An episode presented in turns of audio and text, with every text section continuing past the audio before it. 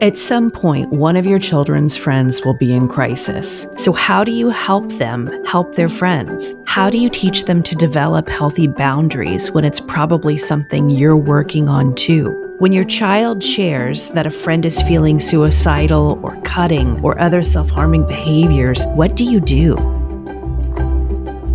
We'll answer that question in this week's episode of Flusterclux with Lynn Lyons, the show for real talk about worry and other big feelings in parenting. Hi, I'm Lynn Lyons. I'm an anxiety expert, speaker, mom, and author. I've been a therapist for 30 years. You're here because your family has some anxiety issues or you want to prevent them. I'm your co host and Lynn's sister in law, Robin, and I'm here to ask your questions. Parenting can be a flusterclux, and I'll help you find your way. Lynn, we have a great listener question today that I feel is easily going to fill a whole episode because any parent of kids over a certain age, I think, have dealt with this in some form or another. Okay. My 13 year old daughter has a good friend who's also 13 who is struggling with depression, suicidal thoughts, and has been hospitalized a couple of times in the past few months after reaching crisis points. She's back in the hospital for another two week program currently. My daughter, who has generalized anxiety and sees a local therapist biweekly, is very supportive of her friend, but scared by the heaviness and the weight of her friend's struggle. And my daughter talks with me about it when it bothers her, and she also talks about it with her therapist. But her core friend group, of which the depressed girl is part of, tends not to want to discuss it. I would love some advice from you on how to best support my daughter as she continues her friendship with this girl. It's a lot for a 13 year old to deal with. Mm, it is a lot for a 13 year old to deal with. And I think, unfortunately, it's more and more common that 13 year olds are dealing with this. One of the things that we know about kids struggling with these things is that the age is dropping. We know it's just happening earlier and earlier. And, and the, the struggle or the difficulty with that is that even though they're getting introduced to these big topics, they're getting exposed to these big things, it doesn't necessarily mean that the emotional maturity or the ability to handle that is also keeping pace. And let me say also that this is a problem if you're an adult, right? If you've got a friend who's really struggling, if you are an adult and you've got a friend who's really depressed or suicidal or struggling with an eating disorder or substance abuse, the role that you have in a friendship is can be really really trying and really difficult. In one way it's not at all unusual and in another way it's incredibly challenging particularly at 13 when you're supposed to be figuring out who you are.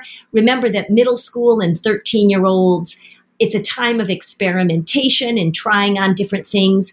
And it's also a time when relationships and friendships really shift around and there's a lot of rejiggering of friendship groups, which may or may not have something to do with what's going on with the friend at this point.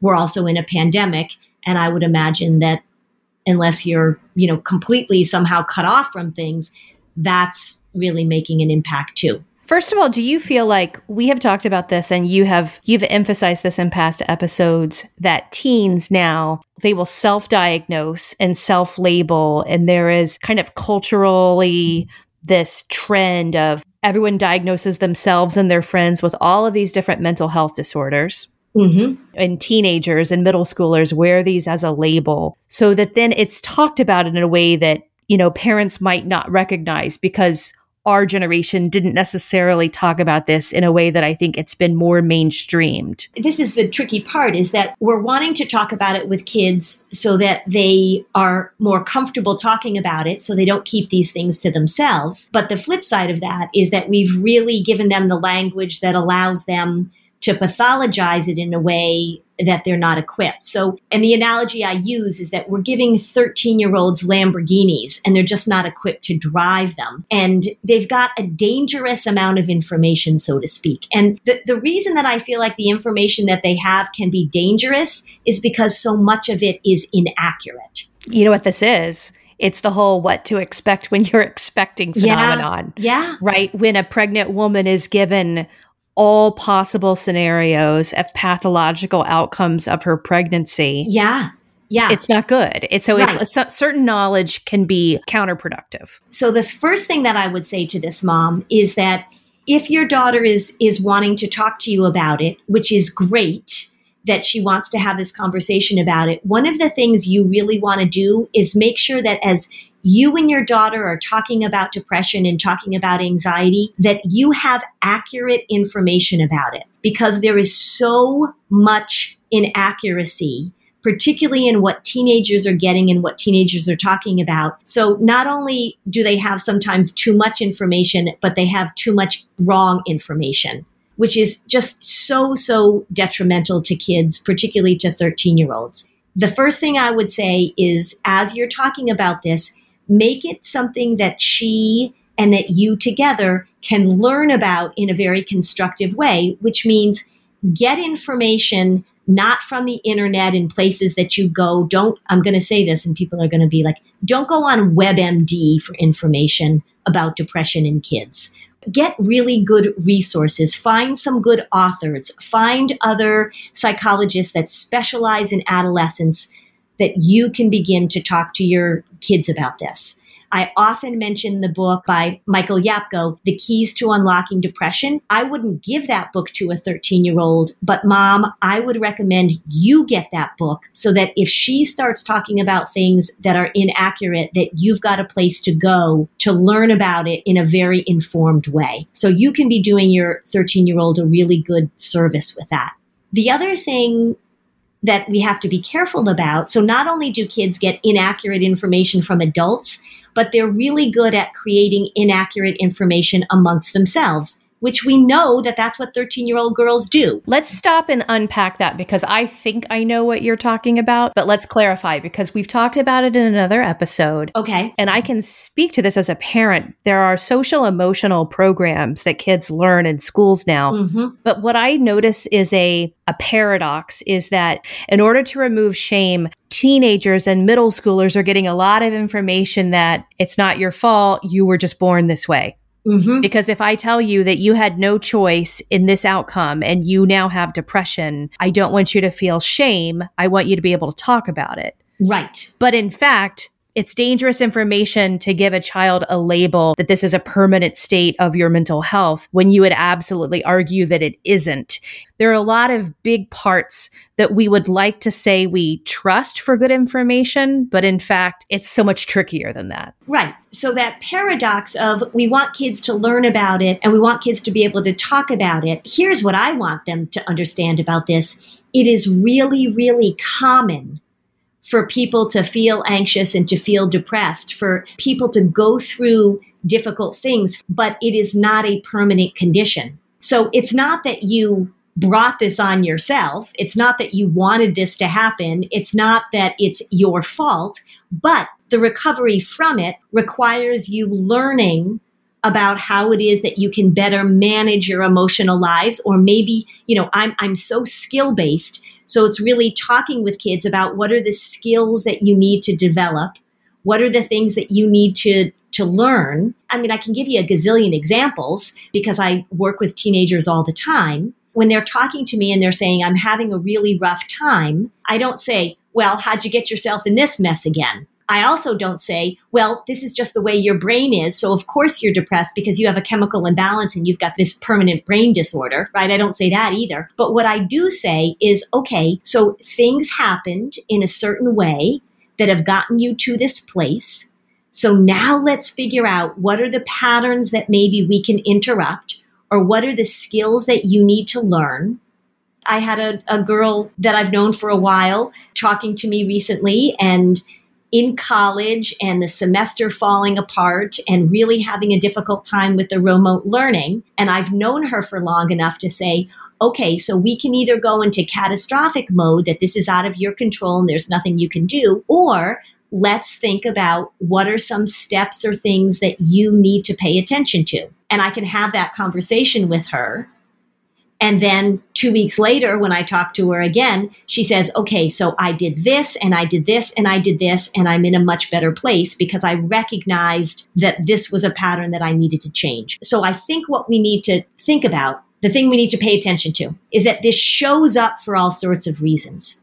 And it's not about shame and blame, but it is about saying, let's understand this and let's figure out what are the skills that we need or and a lot of the skills which we'll talk about in a moment a lot of the skills at 13 are probably based on relationships and connection. I mean i can't overemphasize that above all else we are social and emotional beings. And if we're looking at a group of 13 year old girls they are a very social and emotional group. So so much of what is going on with them has, a, I'm sure, a lot to do with relationships in their family, what they think of themselves, how they're figuring out how to manage their friendships. So, those are the things we really want to talk to kids about. And being able to say, there are a lot of reasons that people end up in this place, many, many reasons that people end up in this place. But let's think about, since you're 13, let's think about what we're going to do, right? Because we're talking about recovery if she's in the hospital now for a two week program, hopefully they're talking about relapse prevention because that's really key when kids are, are dealing with depression and anxiety and suicidal thinking. This is what you want to talk about with this 13 year old girl, with, with all 13 year old girls, with all kids of a certain age. We want to talk about how it is that you learn what works for you and what doesn't work for you and what are the things that got you to this place and how are we going to help you problem solve and how are we going to help you connect in healthy ways. For example, if my 13 year old girl is talking to me about her friend, what I'm going to do to support my daughter, so mom, what you want to do to support your daughter as she continues this friendship with this girl is you want to ask her, how can you be helpful to your friend? And how do you know where you have to draw some boundaries? Because that's going to be a really important skill for your 13 year old. We don't want these 13 year olds taking this on. We don't want them to become her treatment group, her, her support group, her depression group. This stuff is contagious. So I would really talk about what does support look like? What does it look like to support a friend who's going through a difficult time? What are you responsible for with her? And when do you know that you need to get help for her? Because one of the things we want to make sure that doesn't happen in a group of 13 year old girls is that they take it on as something now that they're going to solve. This is the other thing too, is when we talk to kids about this, one of the main skills is when do you go to a grown up for help? What are you equipped to do to support your friend? And what is absolutely not in your power? What are you not equipped to handle? That's the key thing you want to talk to your 13 year old girl about. You might have implied, but I think it's not only for a 13 year old, but it's for a, a 53 year old and a 73 mm-hmm. year old is when you establish boundaries in a friendship or a family relationship with someone who is depressed. Mm-hmm. You have to understand that keeping your boundary to protect you does not make you a bad person. Right but it's important that we let our children and ourselves know that keeping that boundary to protect ourselves is the best thing for everyone. And it also is is making sure that we talk about how we're defining a boundary. Setting a boundary doesn't mean shutting the person out. It doesn't mean refusing to talk to them. Boundaries come in all sorts of ways. So you can have a brick wall as a boundary, but you can also have a big sliding glass door as a boundary so that sometimes you let that person in and then other times you have to step back. And that's sort of the nuanced talks that you want to have with a 13 year old about how do you know when this is too much for you to handle? So, mom, you want to be able to say to your daughter, let's talk about how you can be helpful to your friend. Let's talk about how you can be supportive. And when do you need to come to me and say, Mom, this is concerning to me and I need the adults to step in? How are those New Year's resolutions going? Well, many are destined to fail. But lucky for you, here's one easy resolution idea that we gave you that we can all make, and it will make your life easier. It'll be kinder to our planet, and it will transform the way you do laundry in 2024. And that is switching to Earth Breeze. Earth Breeze looks like dryer sheets, but it's ultra concentrated laundry detergent, and it couldn't be easier. You just throw a sheet in with your laundry in any temperature, and you watch it dissolve in any wash cycle, hot thought or cold. There's no measuring, there's no mess, there's no fuss, there's no wasteful plastic jug. EarthBreeze fights everyday stains and odors, giving you an amazing clean every time. The best part is you'll never run out again thanks to EarthBreeze flexible subscription that you can adjust, pause, or cancel at any time with no hidden fees or penalties. And you'll save a whopping 40% when you subscribe. Shipping's always free and it comes in a slim cardboard envelope that saves a ton of space. So switching to EarthBreeze won't only make laundry day easier for you, but it will also be easier on the planet. So help me make plastic jugs a thing of the past. And if Earth Breeze doesn't end up being the 2024 update of your dreams, you don't even have to return it. Just let them know it's not for you and you'll get a full refund, no questions asked. Get started with Earth Breeze and save 40%. Go to earthbreeze.com slash flusterclux. That's earthbreeze.com slash flusterclux for 40% off your subscription. I am really working on improving my diet by making sure that I get the best quality products, organic foods, and I really want to make sure that I'm not using harsh chemicals in my home. Thrive Market is my go-to for all of my grocery and household essentials. The convenience of getting everything online and then quickly shipped to my doorstep. That is a huge time saver I love that Thrive Market carries brands with the highest quality ingredients and sourcing methods. They restrict hundreds of ingredients across their food and cleaning categories. I can use their filters to suit my lifestyle needs. So maybe you're looking for organic snacks for your kids, or maybe you're gluten free. As a Thrive Market member, I save money on every single grocery order. You will too. On average, I save over 30% each time. They even have a deals page that changes daily, always has some of my favorite brands. When you join Thrive Market, you're also helping a family in need with their one for one membership matching program. You join, they give. So Join in on the savings with Thrive Market today and get 30% off your first order plus a free $60 gift. Go to thrivemarket.com slash flusterclux for 30% off your first order plus a free $60 gift. That's T-H-R-I-V-E market.com slash flusterclux. Thrivemarket.com slash flusterclux.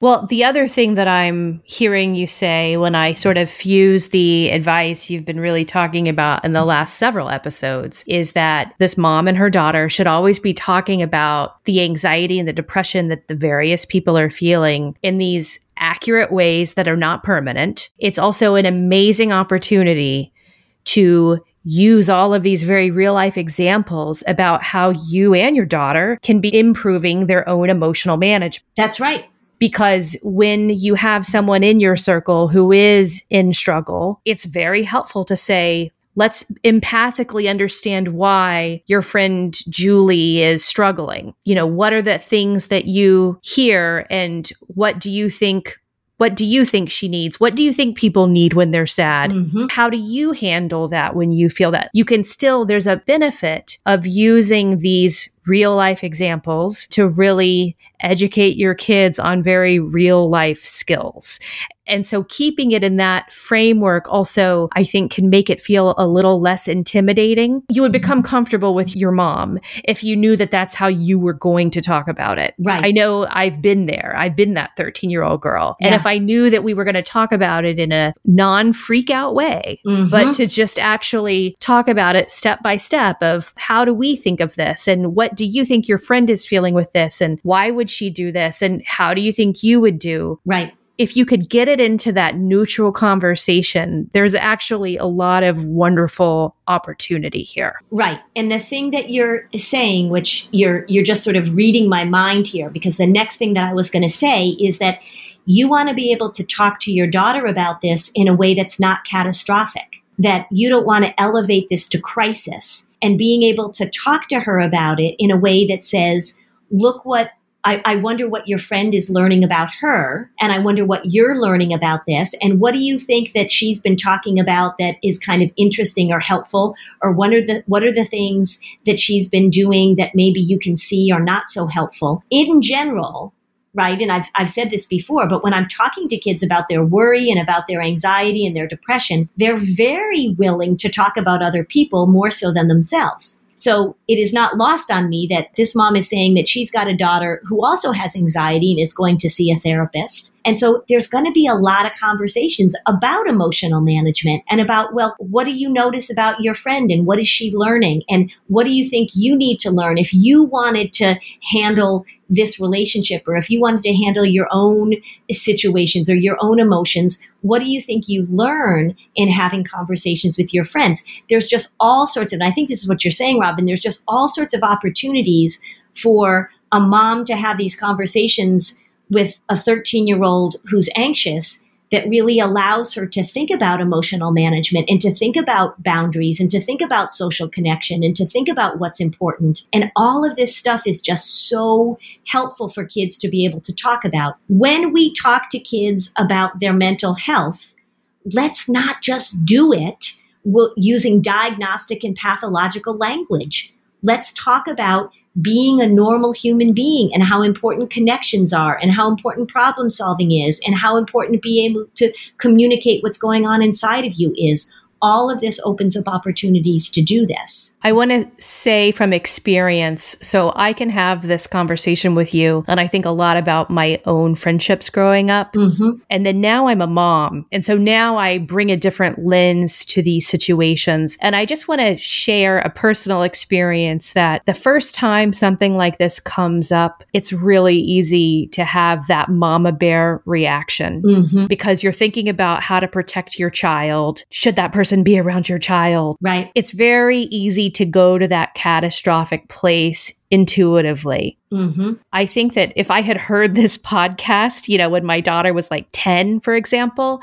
it would have sort of prepared me a little better for the first few times that happens because there's no way anyone's going to get through and raise their kids off to college where there isn't going to be one friend at some point or one family member that's in crisis. Right. And so that's why you'll have to work on that as a parent? How do I show up in those conversations and be present without being catastrophic? And if you've already had a couple catastrophic ones, as I did, you just move on, you know, mm-hmm. and you and you show up the next time better. And if you haven't been there yet, then we've just given you a really good tip. Yeah, because the the likelihood that your that your teenager is going to say, "I just found out that Amanda is cutting," right? Or my friend just told me that blank, right? So kids will disclose things to each other, or I just found out that so and so has been purging, or I just found out that so and so has been smoking a lot of pot. And when they say that to you, I think you're exactly right, Robin. In that moment, our first instinct is to want to protect our kid. Oh my gosh, I'm not going to, oh my God, what's going on in that house? Oh, I'm not going to let my child be there. It is so valuable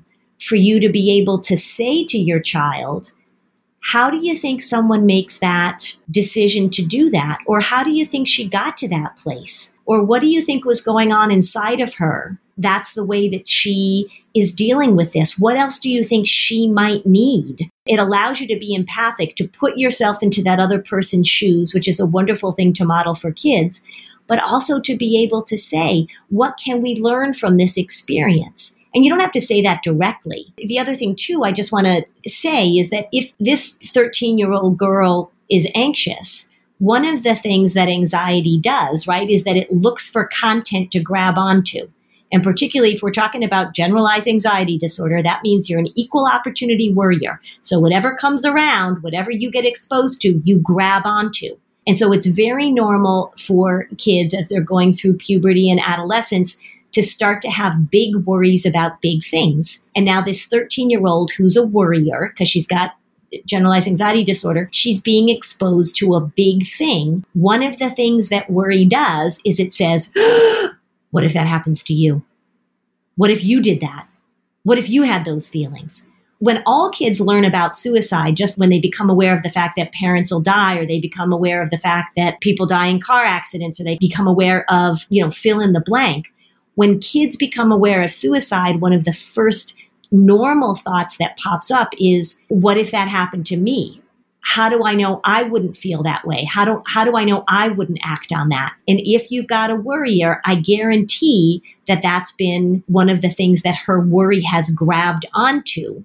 And I think you can really talk to her about this and say, for one, this is what worry does. And how are you learning to deal with your own moods? How are you learning how to deal with your own emotions? How are you learning what works for you and what doesn't work for you? And if we're talking prevention, if we're talking staying ahead of this thing, if we're talking about being able to have open conversations with kids about feeling suicidal, then a huge part of the conversation has to be and can be what are you doing now so that we can help you navigate through tricky adolescence without getting to this point. I see it all the time, right? You find out that a friend is cutting. Oh my gosh, what if I did that? You find out a friend is using drugs. Oh my gosh, how do I know I won't do that? This becomes a really good opportunity to talk about emotional management. This friend is in pain. There's something going on with this friend that's making her feel as if she doesn't want to live anymore. How do we talk about that with kids to say, let's talk about the reality of how you get to a certain place and let's talk about you because we want to differentiate. We want to differentiate between you and the friend. How do we stay ahead of this thing in a weird way? What a gift your friend is giving you by talking to you about this so that you can learn not only how to help her, but learn about how this thing works it gives you a great opportunity to have these honest conversations. And I think parents do get afraid of it. It's a wave that if you don't ride it, it will overwhelm you. Mm-hmm. So you just have to have the courage to just confront it head on with authenticity mm-hmm. and honesty in a fearless way so that it doesn't, you know, overwhelm you. The other flip side, though, you know, I can't help but think I've shared in past episodes on teens and depression and suicide that mm-hmm. my best friend committed suicide at the beginning of sophomore year of high school. Mm-hmm.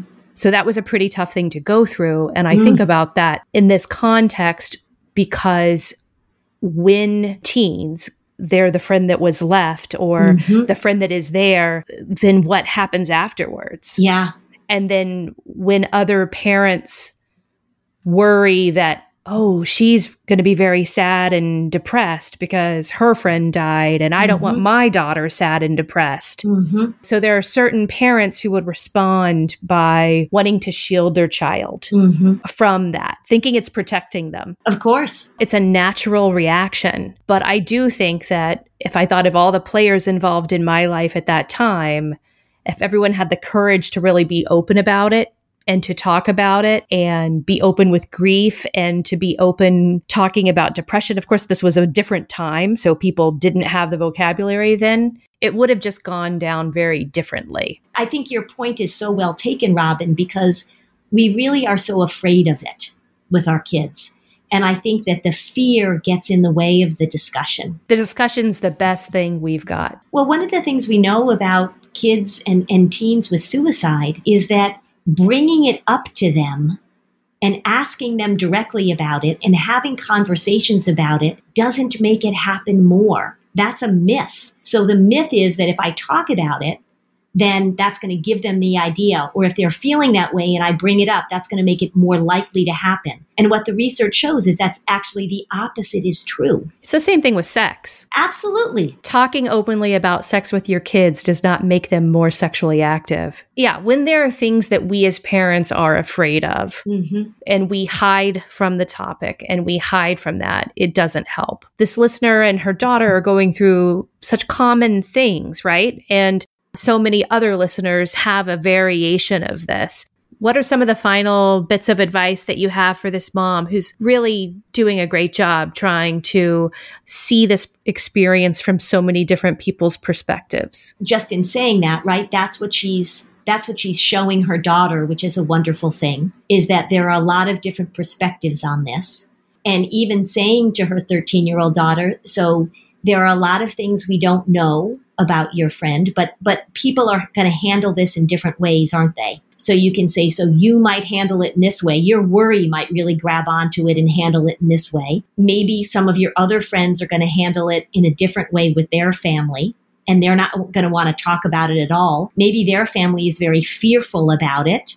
Maybe in one of your friends' families, they brought it up and the mother said, you know, oh God, let's not bring that up. I mean, I, I had a situation where, uh, very similar to this, uh, a client of mine where a friend made a suicide attempt and was in the hospital, and the mom was terrified to tell the teenager why the friend was in the hospital. Being able to say to your child, there are a lot of different perspectives on this, a lot of different ways we can look at this, but here's the way we're going to look at it we're going to look at from a place of empathy.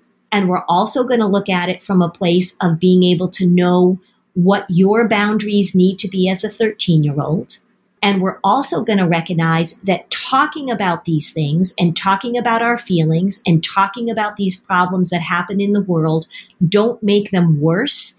They make them better. And I think it's so important for parents to understand that if you don't talk to your kids about this, that their friend group will. And who would you rather have be the sort of voice in this? Would you rather have it be you, mom, as being informed about it? Or would you rather have this 13 year old group of girls come to their conclusions about it? So this mom is really doing the right thing by opening the discussion and bringing it up. I would say, sort of, mom, let your 13 year old take the lead a little bit. So, you know, don't bring it up all the time and don't sort of pester her with questions about it. But if she hasn't talked about it for a while, or if, if you know that the girl is coming back to school, or if she's having contact with her, I would just say to her, Hey, you know, if there's anything you want to talk to me about this, you know that I have open ears about it. And I'm really here to help you work through this so that she knows that you're capable of having that conversation. I think the key thing, which we mentioned, is that parents that freak out about it, parents that go catastrophic about it, parents that shut down the conversation, parents that think if you talk about it, you make it worse, that's the wrong thing to do. So we don't want to make it ubiquitous. We don't have to have a conversation every day about it. But you really want to say to your daughter, there's a lot to be learned from this, from your friend's experience let's think about things like emotional management and let's think about things like positive connection and being helpful and setting boundaries. What are the skills that you want your 13 year old daughter to learn that she will use throughout her life to, to confront and to help and to manage when people have emotional difficulty? Because none of us get through life without having that happen. None of us have gotten through our lives this far without having people very close to us struggling with something significant.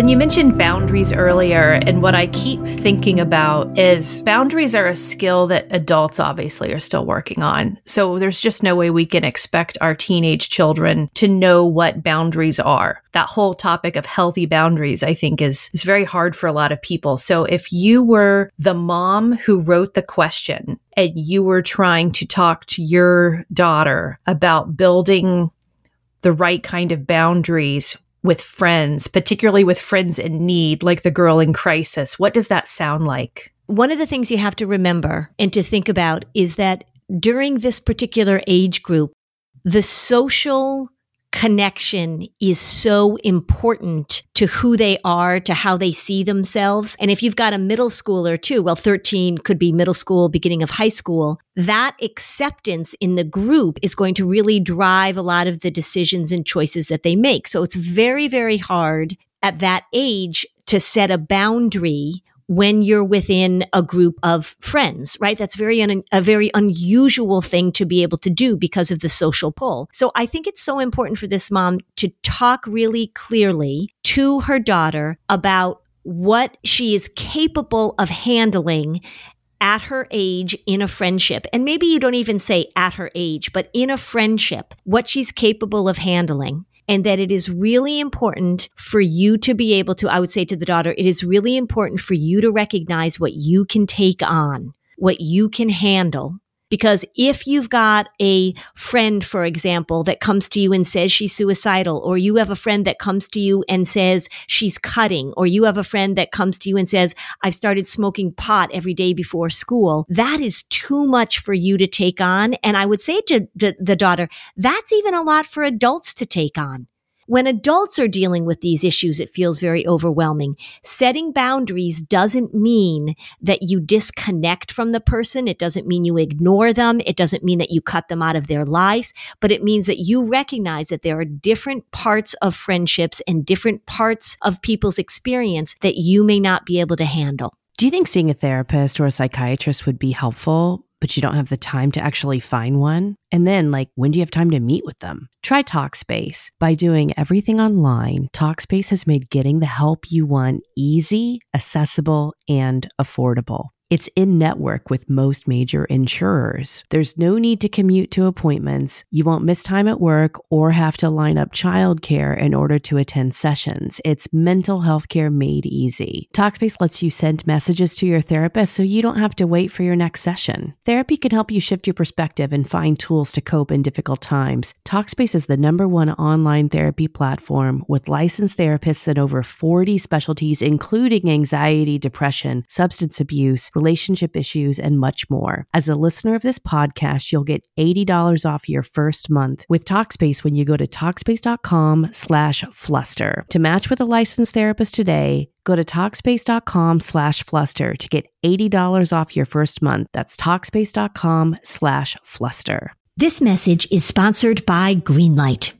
So when you're a parent, you're going to have your fair share of big talks with your kids, right? About all sorts of big topics. One of those big talks should involve money.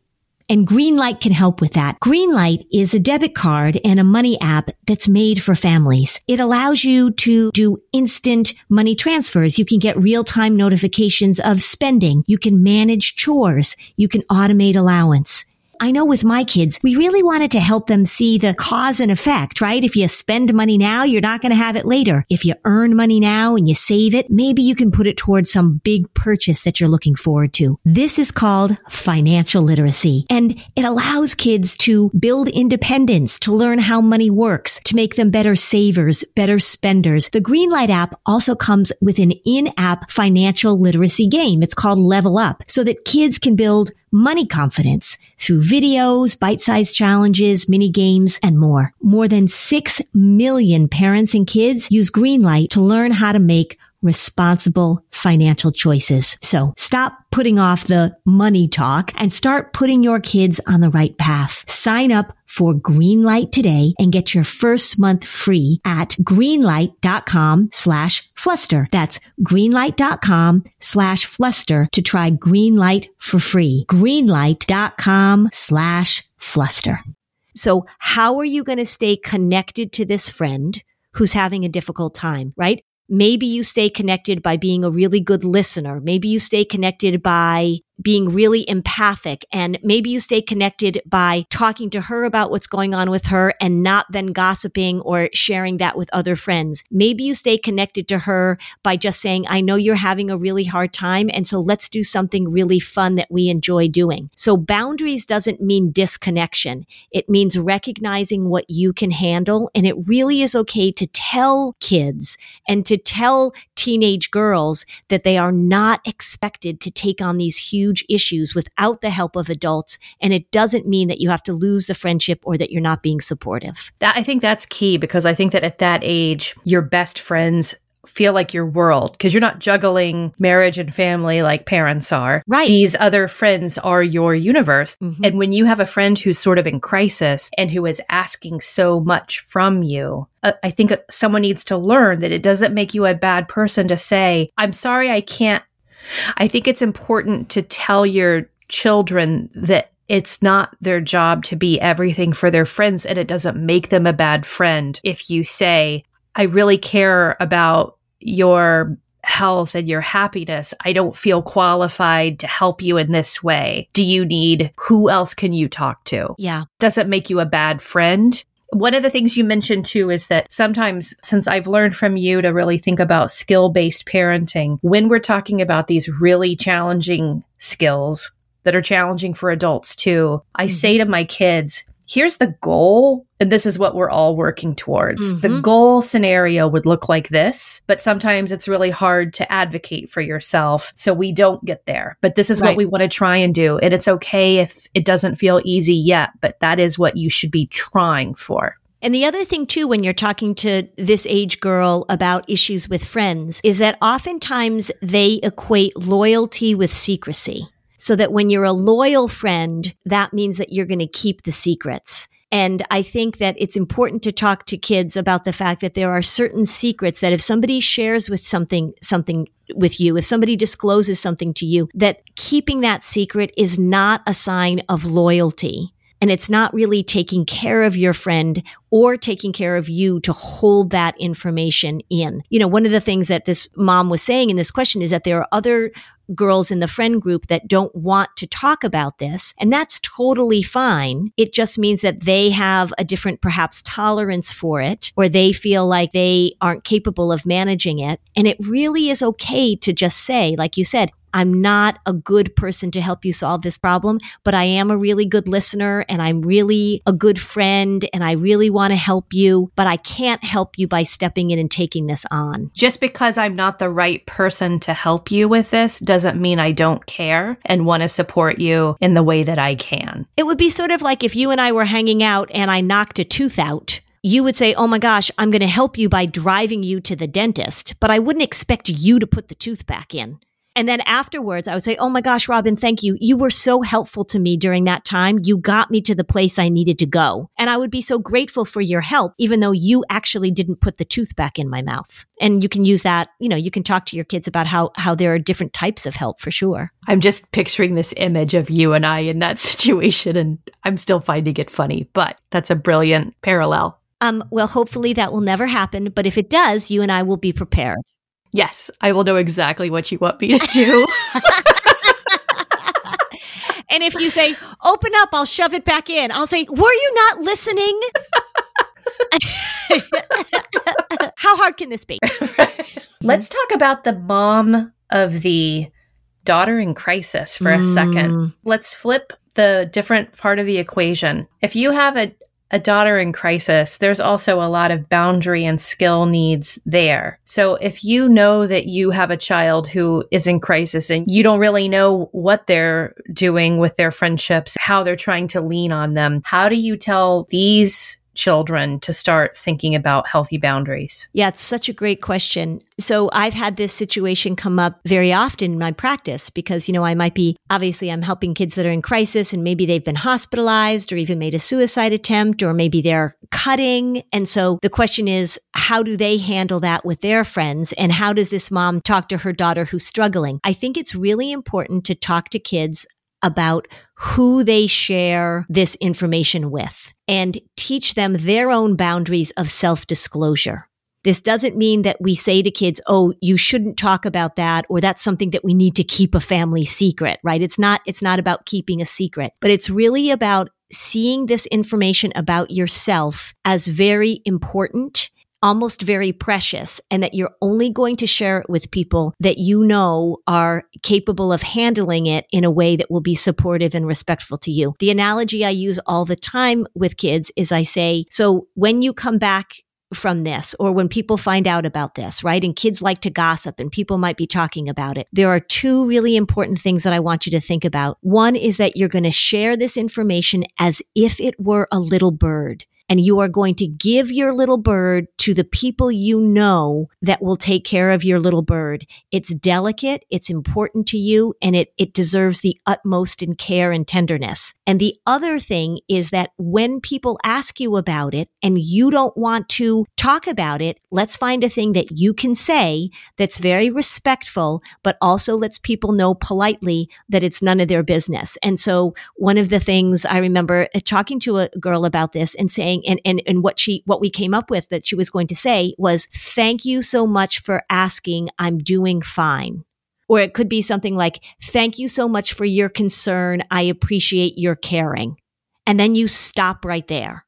And even if they have to repeat that a few times to get somebody to back off, I practice that. I role play that. Like I'm going to pretend to be a nosy friend, or I'm going to be a friend who sort of likes to get into the drama, or I'm going to be a friend that you are not going to share your little bird with. Let's practice that statement. Because I think when kids are going through a tough time, it really is important for us to help them recognize that there are people to talk to and that there are people they can trust, but be particular about who you share that stuff with because it can really come back to bite them for sure. I love that. Thanks for asking. I'm doing much better. We're being very genuine. We're dismissing the person. When somebody is asking you about that and it feels personal and you want to shut it down, it's hard to sort of know what to say in the moment. So oftentimes with kids, I prepare them ahead of time and come up with a statement and it's going to be their go-to. And then as they're going back into school or going back into situations, they feel less anxious about it because they're prepared. They've got this statement and we practice it. The other thing too that I uh, wanted to mention is that just to go back a little bit, Robin, if it's okay, I know that the mom who wrote in talked about how her daughter is anxious and worried. And one of the things she wants to talk in terms of boundaries is we want to talk to that anxious girl about differentiating between her friend and her so that just because your friend is going through this doesn't mean that you're going to go through this. And sometimes when kids are worried, they worry a lot that something that they hear about out in the world is then going to happen to them. So if they hear about suicide or they hear about drug addiction or they hear about somebody getting pregnant or they hear about whatever, they they worry that oh my gosh what if that happened to me? Would i be able to handle that? Or what if i had those feelings? Or what if i wanted to do that? Or what if i made a bad choice? And they get very very worried about their own ability to manage. And it's really helpful to talk directly to worried kids about that because it can feel very overwhelming, as if they're sort of a passenger on their own life. So we want to talk about how you make decisions and what would you do if you had feelings like that, because the worrier will worry that it's going to happen to them in a kind of passive way almost. When I think of the answers and the guidance that you've given in this, I want to recap because I think that You've given some incredibly powerful tools to parents of teens. So I want to make sure that I'm recapping for our listeners and you can weigh in. Okay. The first thing is that when you're talking to your child about other kids and mental health, really talk about it in an appropriate way where you are acknowledging depression and anxiety are not permanent labels but that they are chapters that we all go through. You normalize the fact that we all experience them, but you do not normalize that they're permanent. Right. So that's one of the first things to do. The second thing is you talk about ensuring that you're differentiating everyone's experience. So to let your child know that their experience is not your experience. Your experience does not get determined by your friends. Right. So that you are separate people. Right. And then you did this great explanation of boundaries and how you can use these skills or you use these situations of more dramatic life for a teen to be educational and to have an honest and authentic conversation to show up and think about what skills need to be learned here both for the kids and frankly for most adults as well. Right. And think about it like is how often is that going to happen in life that you have somebody close to you that needs help, that needs some support, that needs some guidance? And what role are you going to play in that? And how do you make sure that you're offering the help that you're capable of offering in a supportive, empathic, loving way? How many times in life is that going to happen to us? And so if this mom is starting to talk to her 13 year old daughter, you know, unfortunately it's at 13, she's she's learning this really, starting to learn this big, big lesson, but it's so, so helpful for us to learn these things as early as possible. What a wonderful opportunity for this mom to be able to have these really important uh, conversations with her daughter. That's obviously the goal, but it would be very common if listeners say or think about their own personal experiences as a parent. It's so easy to approach this from a place of fear mm-hmm. and to catastrophize and think about shutting it out, not talking about it, or just wanting to close your child off will protect them. Right. And that's what we, you know, we talk about. It's like going against the waves. You've got to just go straight through the wave in order for it to not crash you.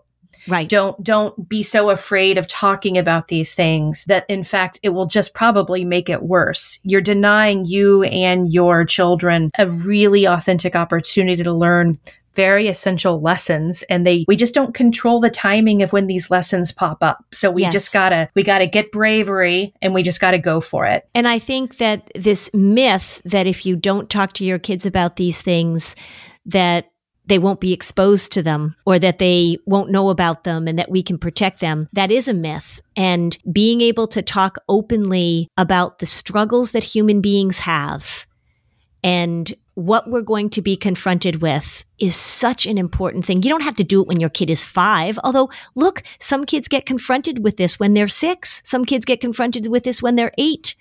But it is really so, so helpful for you to take this attitude that this is an uncomfortable conversation that I'm going to have with my child. And I'm going to teach them and model for them skills that they need to have. I was laughing thinking about this the other day that if you're having an uncomfortable conversation with your child, then Lynn is on your shoulder ringing a bell. It is so hard to have these conversations I mean, it's, you know, we've talked about this a lot before, right? That, that, we call them awkward conversations because they're awkward. And we just, we do, we just have to, we just have to plow right into it. We just have to have the conversation. Your image of me ringing a bell was really nice. It's sort of like, uh, what's the Jimmy Stewart movie? Yeah, right? Clarence and It's yeah. a Wonderful Life. right, right. Every time a bell rings, a parent has an awkward conversation. and so that's where I was headed. yeah. But, but I just also just want to make it real that like, that's a nice little image of somebody ringing a bell, but oh my God, it's hard. It's hard. Yeah, it's hard. Parenting is hard. It's wonderful and hard. I was just talking to somebody about the the uh, moments of parenting and how it goes up and down and we have moments where we're just so happy and proud of our kids and then moments where we're so annoyed with our kids and then so happy and proud of our kids and so annoyed with our kids. It's just a, it's just the way that it is. So join the Facebook group so that you can ask Lynn your question on an upcoming episode. And thanks for joining us for another episode of Flusterclux. Bye, Robin. Bye, Lynn. Hey there, I'm Debbie Reber, the founder of Tilt Parenting and the author of the book Differently Wired.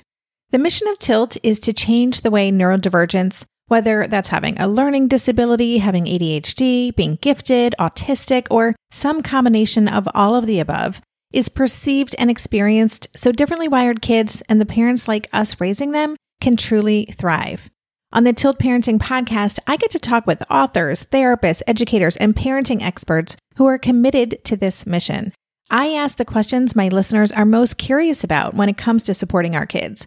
And in turn, my guests share strategies for challenges, out of the box ideas for navigating school, best practices for therapies, tips for advocating, and so many thoughtful insights on what it really takes to help our kids grow up feeling seen and respected so they can create awesome lives for themselves.